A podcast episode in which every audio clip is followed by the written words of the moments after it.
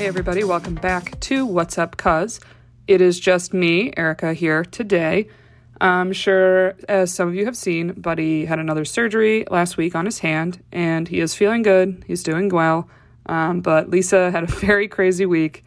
We couldn't find time to meet up to record a new episode, but we will have one for you next week.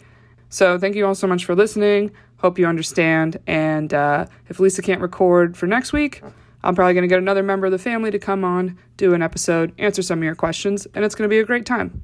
And if you have any questions for us, please email us at what's up pod at gmail.com. That's what's up cuz P-O-D at gmail.com. And if you have time and can leave us a review on Apple Podcasts or on iTunes, that really helps the show.